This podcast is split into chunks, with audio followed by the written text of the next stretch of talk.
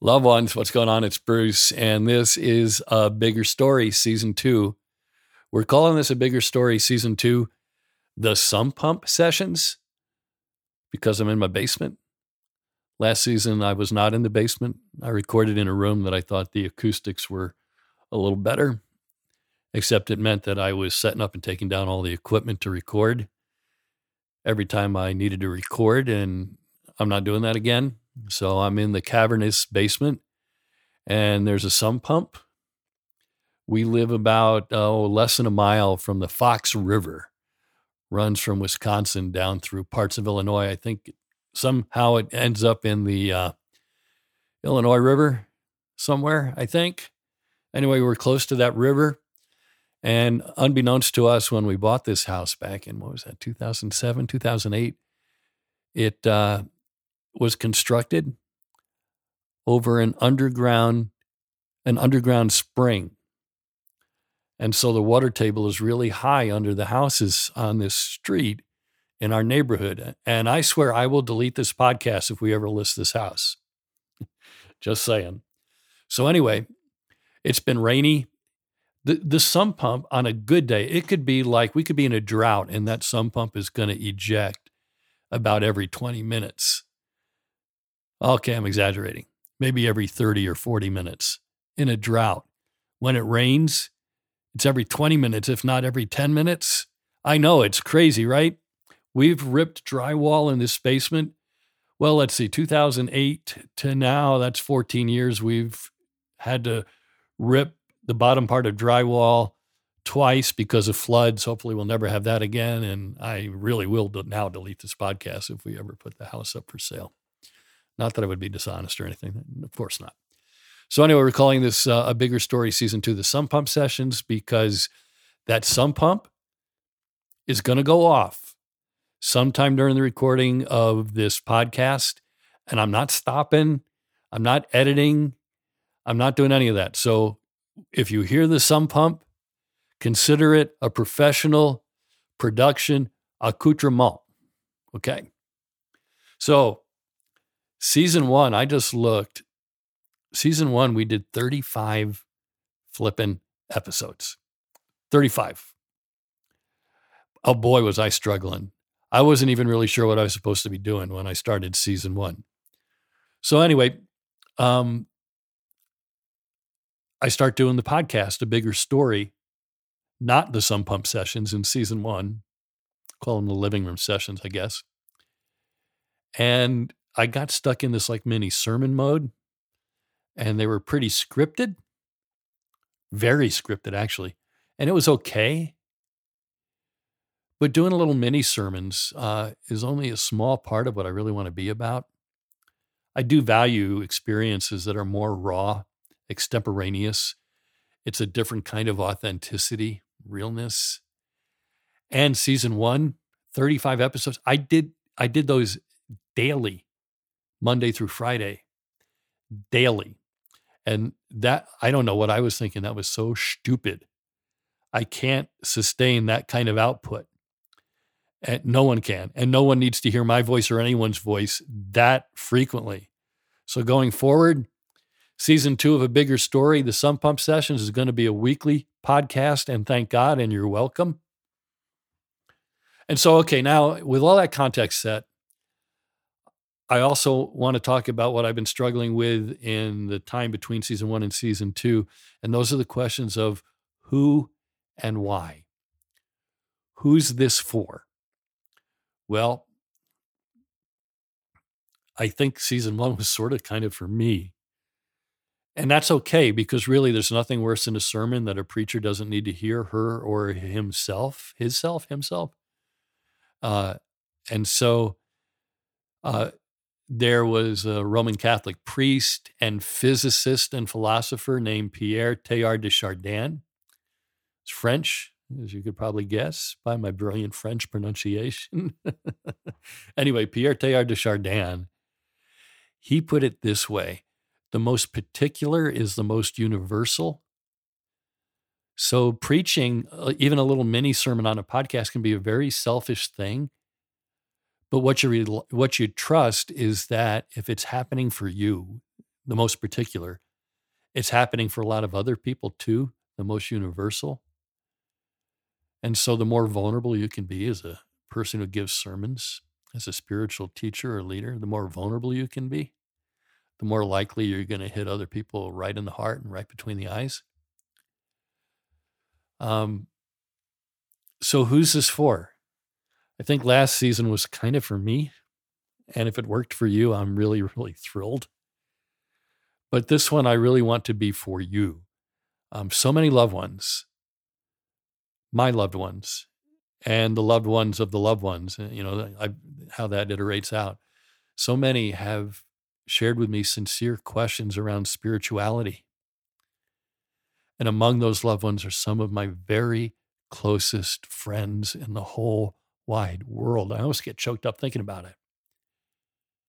And I and honestly, until those COVID videos, I had no idea that I was one of the people that they looked to for spiritual guidance. Because some of us, I'm 60, and we've been friends for like almost 55 of those 60 years, that tight. Had no idea that I was one of the people that they looked to for spiritual guidance until those COVID videos, and I started hearing from them. And then as I started to wind down uh, my time in Jacksonville and spent time with these very close friends and started hearing from them about their hopes for what I might do next. Also, among those loved ones are my adult children, and they're not all the same in their spiritual outlooks in life. And I count, I count among my adult children uh, their spouses, their partners, and um, they're on different spiritual paths, all of them, and have questions and sometimes look to even dear old dad for a hint or two, or at least some confirmation about what they're thinking about. And because I've been what sometimes get called gets called being co-vocational, I've had two vocations side by side, church and broadcasting and radio broadcasting. I have had many loved ones who were and are broadcasting colleagues who also have trusted me with their questions and their struggles. And some among them are atheists. And then, you know, I've always had like two parishes, two churches, wherever I was. And, you know, on, sometimes I thought that it would be good if they could converge and be one, but it didn't typically work out that way. Uh, there was my parish, my church of people at the traditional church in the physical building and then there were other people who I got sitting, I got to know sitting in their restaurants and their bars, their places of business, their dry cleaner stores, and they too became loved ones. And I think that love is mutual. Also with questions. Some atheists, but like most human beings, uh, with some inclination that some kind of spiritual life or path would be helpful and that they were looking for some person or people out there who could offer some kind of trustworthy spiritual accompaniment that meets them where they are with zero agenda other than just to walk with them. People of other faiths who look for collegial connection with other spiritual leaders, for community, for honest spiritual dialogue. And then also people who still very much love their traditional churches and find meaning and community. Um, because some of those churches have some awesome spiritual leaders, and some of my closest friends and loved ones are in that category of still very much loving their churches and deeply valuing their spiritual leaders. And then, then I've also got some friends who don't really get excited about going to church what they might hear from a pastor or a priest, but it's been part of the rhythm of their lives and they have this feeling like it should stay that way. So that's the who, all of the who, the people I just described, loved ones and loved ones of loved ones, and so on and so on. And then there's the why. Simon Sinek is a guy who gave one of the most famous TED Talks um, when TED Talks were really super popular and it was about the power of why, W H Y. And this is a quote from that talk that Simon Sinek gave.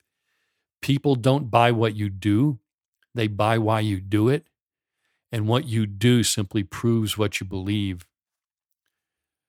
So I said who the who is, who the a bigger story season two, the Sump Pump Sessions is for, and now the why. And that's what delayed the launch of season two. So I've been grinding on the why. And in one sense, the why is because of all those loved ones I just mentioned and their requests that I do something like this. And I wanted to, I love them. And I love that they value any kind of spiritual utterance. You know, even if I even if I hit the bullseye one out of a hundred times, that that one out of a hundred might land for a loved one. I, I value that. So part of the why is just to serve all my loved ones. But my ego's not that big, and I've got the imposter syndrome. So you have to keep telling me. Unfortunately, I'm needy. You have to keep telling me that it's serving him.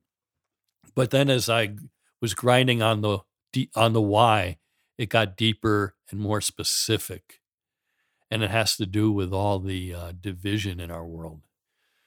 A division that includes this horrific war in the Ukraine uh, and this invading, yeah, Putin, Russia, that. So that kind of division and tragedy in our world, political division in our own country, racial division in our country, and even within different sides of those divisions, um, even within the group of people who we all, you know, we we think we're on the right side. Like, I think I'm a progressive. I'm not quite so sure as I was. Um, because some things that's passing for progressivism right now is kind of leaving me in the dust. So I think I just need to stop labeling myself entirely and uh, just seek mutual understanding with as many people um, as possible. And we, you know, if when labels are useful, great, but when they're not, we just transcend them. And um, I stumbled upon this podcast I can't even remember where. I'll try to figure it out and post it in the show notes. And the interview was with this guy, Maurice Mitchell, who is the director, the executive director, I think is his title, of the Progressive Working Families Party. Had no idea that there was a party called the Progressive Working Families Party. And there's this guy, Maurice Mitchell. And he rolled this phrase out that made so much sense to me relative to division in our country. And that phrase was the orthodoxy of maximalism. The orthodoxy of maximalism. And he defined it this way. This is Maurice Mitchell of the Progressive Working Families Party. The orthodoxy of maximalism is, and now I'm quoting, consider, considering anything less, considering anything less than the most idealistic position as a betrayal of core values and evidence of corruption, cowardice, lack of commitment, or vision. Relatedly, a righteous refusal to engage people who do not already share our views and values. I'm going to do that again. The orthodoxy of maximalism is considering anything less than the most idealistic position as a betrayal of core values and evidence of corruption, cowardice, lack of commitment or vision, and relatedly, a righteous refusal to engage with people who do not already share our views and values. And that's part of the division problem in our country right now, too, is you get a bunch of people in the room who are sincerely trying to learn, open to having their hearts changed and their minds changed. And so often these days, the people who control the microphone in those rooms just eviscerate people who aren't all the way there yet. And that's the orthodoxy of maximalism, and I don't think it helps. Wherever you fall on any issue, if you are trying to influence others, uh, the only way you're going to do that is by seducing them into a conversation. And you have to change hearts before you change minds. And so, this division, this broken society, is part of my why. I'd like to see it heal, improve, get better. And is our society in the West more broken than it's ever been, ever? I don't know. I mean, we had a civil war. So I don't know if we're more broken than we've ever been. Are we uniquely broken as a society right now? I think so. Social media which was supposed to usher in a deeper, more effective, more accessible sense of the global village, has really kind of just resulted in many people being more isolated than ever before and become just a platform for people to be meaner to each other than ever before. Keep reading and hearing uh, news stories about depression and anxiety, especially among teenagers and children, but also adults. And I know firsthand that in pretty much every community in the United States, every reputable therapist that could help somebody with anxiety and depression, they have waiting lists right now. And why are our teenagers and children suffering from depression and anxiety? And not only them, but also adults? See, this gets to my why now. Another part of big part of my why, why I'm doing this uh, podcast and inviting you along for the journey. Um, why why are there waiting lists? Because there are that many people suffering from depression and anxiety that the therapist can't handle it and the reason for all this is multifactorial to be sure. But there is one reason I know of, and this one is in my wheelhouse. And I'm convinced that the breakdown in embodied community is part of the problem. The breakdown in embodied community is part of the problem. So, as I'm thinking that, and pretty certain of that, I get this confirmation just yesterday. Today is Wednesday, March the 1st. So last day, February, Tuesday is the 28th. Yeah. And I'm listening to a podcast called The Ezra Klein Show. Ezra Klein is a journalist and columnist for the New York Times. I'll link to it in my show notes. You can listen to the podcast. It's and then you won't listen to mine anymore because you'll think, oh, Ezra's better. And in this podcast, he was interviewing Rachel Zoffness, who's a pain psychologist at the University of California, San Francisco School of Medicine, and the author of the Pain Management Workbook. And her premise is that if we only understand and treat pain as purely a biomechanical thing, we're doing it wrong, that pain is also psychosocial, that emotional and mental health is involved. And it's also, so it's about emotional and mental health. It's also about communal health and how well individuals are or aren't accessing community. She says there's an anxiety epidemic, and that on the psychosocial part of that, we're not existing in communities and people aren't finding social connections, and that our socializing and community building muscles are becoming sedentary. And she said in this interview with Ezra Klein, this is Rachel Zoffness, she said the treatment for anxiety and depression is not just a pill. It's not just talking. It's not just like cognitive therapy with a psychotherapist. It's not ju- it's not solved through social media interaction. That it requires for healing this anxiety epidemic requires embodied community. And so, if this embodied community is apparently so essential, and I know in my gut that it is, and COVID broke it, and political and racial division is breaking it. At least the parts where we expose ourselves to different points of view and learn and have useful conflict and grow from the useful conflict, grow in our understandings, grow in our practices of grace and forgiveness, or at least grow in terms of remembering that people are more than their points of view and what they post on social media. And if you couple all of that with the way that Christianity in the West has spiraled into irrelevancy, not everywhere, not every church. So, pastors who are listening, don't get mad at me, but it's demonstrable that Christianity in the West is spiraling into irrelevancy. Church life, and I imagine synagogue life, mosque life, temple life. And so, those natural places where community has traditionally happened have been declining and going away. There are radically less of them, radically less participation in them. And COVID didn't cause that, it just accelerated it. And then, as I'm grinding on this why for this podcast, why do it?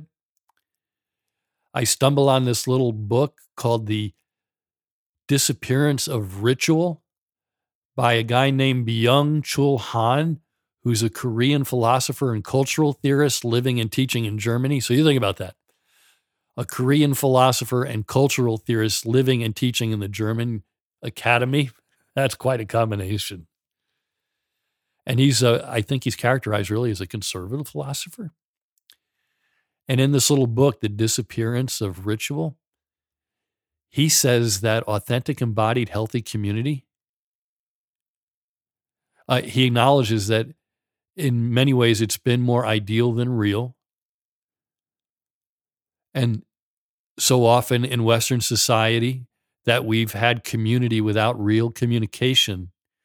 He stipulates all that, but he says it's gotten worse now, and that what we have today is communication without community. Communication without community.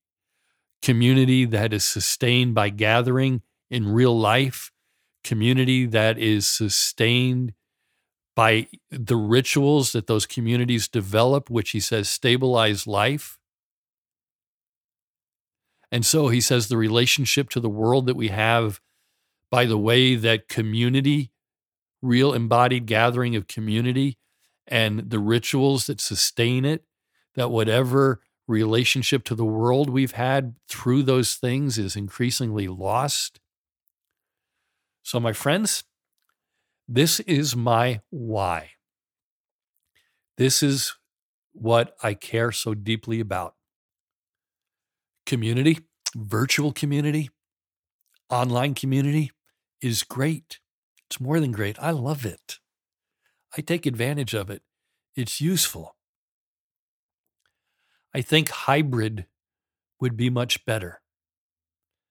I'm not looking at it as an either or that we need to jettison online virtual community for embodied community. Um, hybrid, not either or, both and hybrid. I think we need to figure that out and that we're not going to be okay until, in addition to sustaining these virtual ways of doing community online in digital space, that we're not going to be okay until we can figure out some way to recover embodied community, communication that happens within community, because communication without community turns out is really, really bad for us. Saw a friend in Jacksonville a couple weeks ago, and he had a fairly, like I think, like a month long work assignment in the Philippines. And he showed Maureen and I pictures of swimming with whale sharks and uh, we are like, "You swam with whale sharks." The combination of whale and shark really kind of like, yeah, we were like, "Okay, good for you." That would not be. We're not that adventurous. So um, it turns out that whale sharks uh, really don't attack or bite people. Thank God, because we wouldn't have been there with our friend. At the Brick in Jacksonville, shout out to one of my favorite restaurants. And uh, so he's showing us these pictures of these whale sharks. And it remind and he said that the way that they get the sharks to kind of gather so that the tourists can jump off the boat and swim with them is they chum the water like with you know dead fish mm, you know dead bloody fish. And it reminded me of this book uh, blue ocean strategy. And i told you this is a raw and mostly off the cuff uh, podcast season two. So i don't have the authors. I'll have to post it in the show notes but it was called blue ocean strategy. You could also google it and in this book, they made the distinction between red oceans and blue oceans. Red oceans are the industries and organizations that are already in existence today, the known market space for something. And so it's it's the ocean that it's red oceans because they're all chummed up. Everybody's already fighting for every inch of the red ocean. And in spiritual life in church world, most of the theo, theo most of the theologians and so in spiritual life in church world most of the theologians and pastors and coaches who i see using social media to reach out build a clientele uh, it's not just about that for them they have their why too. They really care. Trying to help churches and church leaders. Most of them seem kind of stuck in red ocean uh, in the market space that's always existed for church world. And I know market space isn't the best term for spiritual endeavor, but it is what it is. So I've noticed that many really good hearted and really smart people, smarter than me, they're serving churches and church leaders in this red ocean. And I struggle somewhat with that because I think the future is not in that red ocean. The future for recovering embodied community. Um, COVID just accelerated people leaving churches. And I've seen some stats saying that attendance is going up in certain kinds of churches, but for the most part, a lot of those folks aren't coming back. I don't think the red ocean is the solution for recovering embodied community and then stepping back from that to those other premises about anxiety and depression and division and brokenness and healing all that through embodied community as a hybrid part of both and part so that there's communication with real community. It's going to be in the blue oceans. The blue oceans are the places where industries, organizations are not in existence yet it's the unknown market space. That's why it's the blue ocean. It's the little part of the ocean that's left, or maybe the big, vast part of the ocean that's left that's still pristine, that no one's swimming in yet. And so this really goes deeply to my why of wanting to be part of the solution of healing the brokenness, the division, the anxiety, the depression, the losing our children to all of this anxiety and depression and demoralizing them when they see us older people caught in all this ugly division.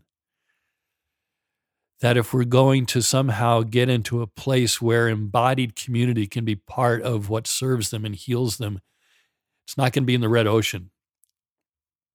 It's going to be in the blue ocean. I have a friend, a Facebook friend, feels a lot more than just a Facebook friend. And I have another friend who described Facebook today as where millennials go to have conversations with their grandparents. And, you know, he far exceeds me in snark ability. yeah. So, anyway, um, this, my Facebook friend, uh, and I feel like we have gone into some deep territory with each other. And I think that she's like a living mystic in a lot of ways. She probably throttled me for saying that. Her name is Jacqua Brown Williams, spiritual teacher, a pastor, a minister. And um, she posted on Facebook the other day that her son had said, Y'all know mom is a bit strange. And she laughed. And then she said, she wrote this Is it strange when I get more divine inspiration outside the body of Christ than inside? Is it strange when I'm closer to God looking at nature? Is it strange when God is closer and speaking more closely when I'm in a restaurant or the mall? Is it strange that God never stops talking until I do walk into church to worship? Let me repeat that one. Is it strange that God never stops talking until I do walk into church to worship? You see, God and I have constant communication, she writes, even when I sleep. I don't go to church to hear from God. I go to church to bow down and worship and say thanks for being able to hear you, feel you, taste you, see you, and smell the sweetest fragrance of your presence continually in everything. Thank you for a mind to give thanks through worship. Am I strange?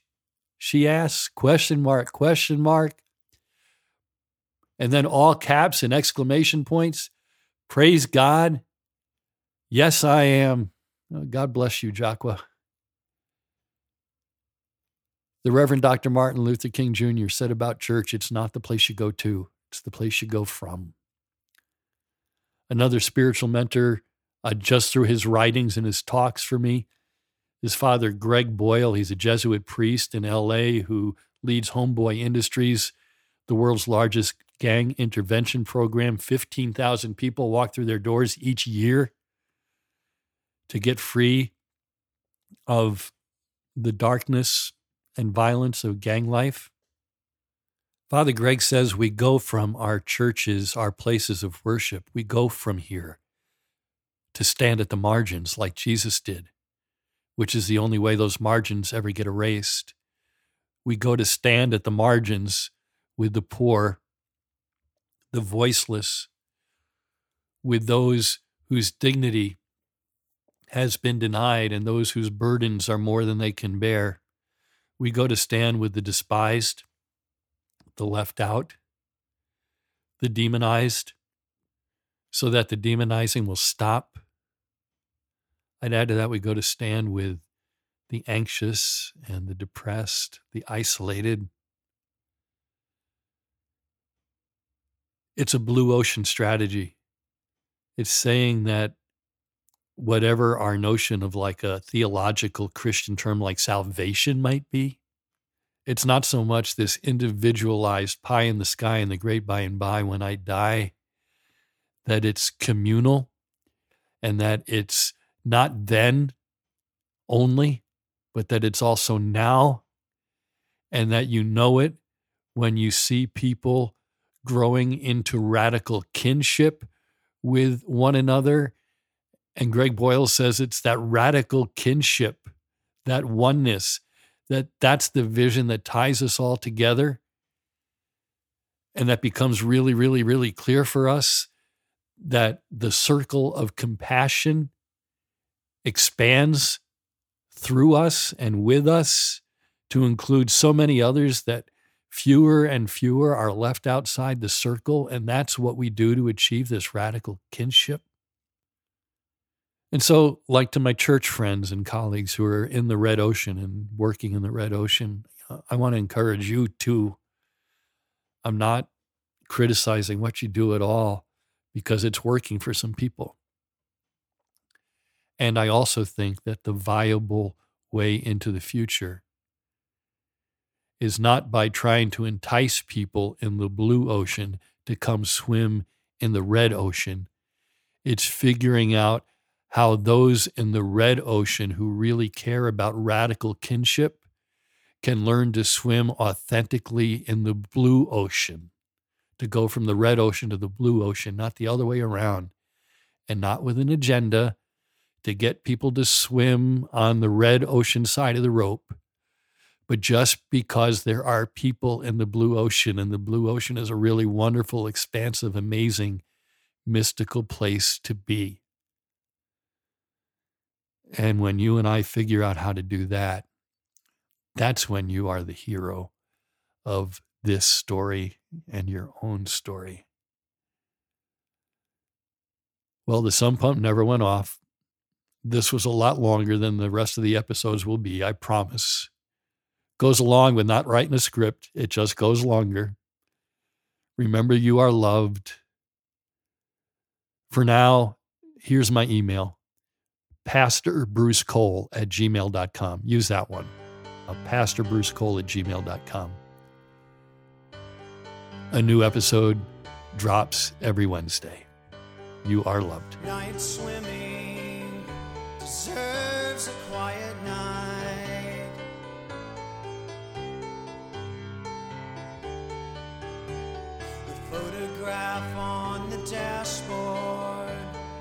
Taken years ago, turned around backwards so the windshield shows every street light reveals a picture in reverse. Still, it's so much clearer.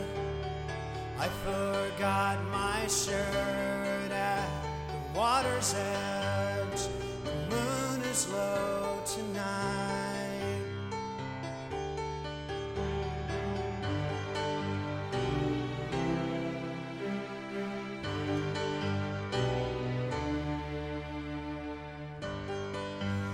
Swimming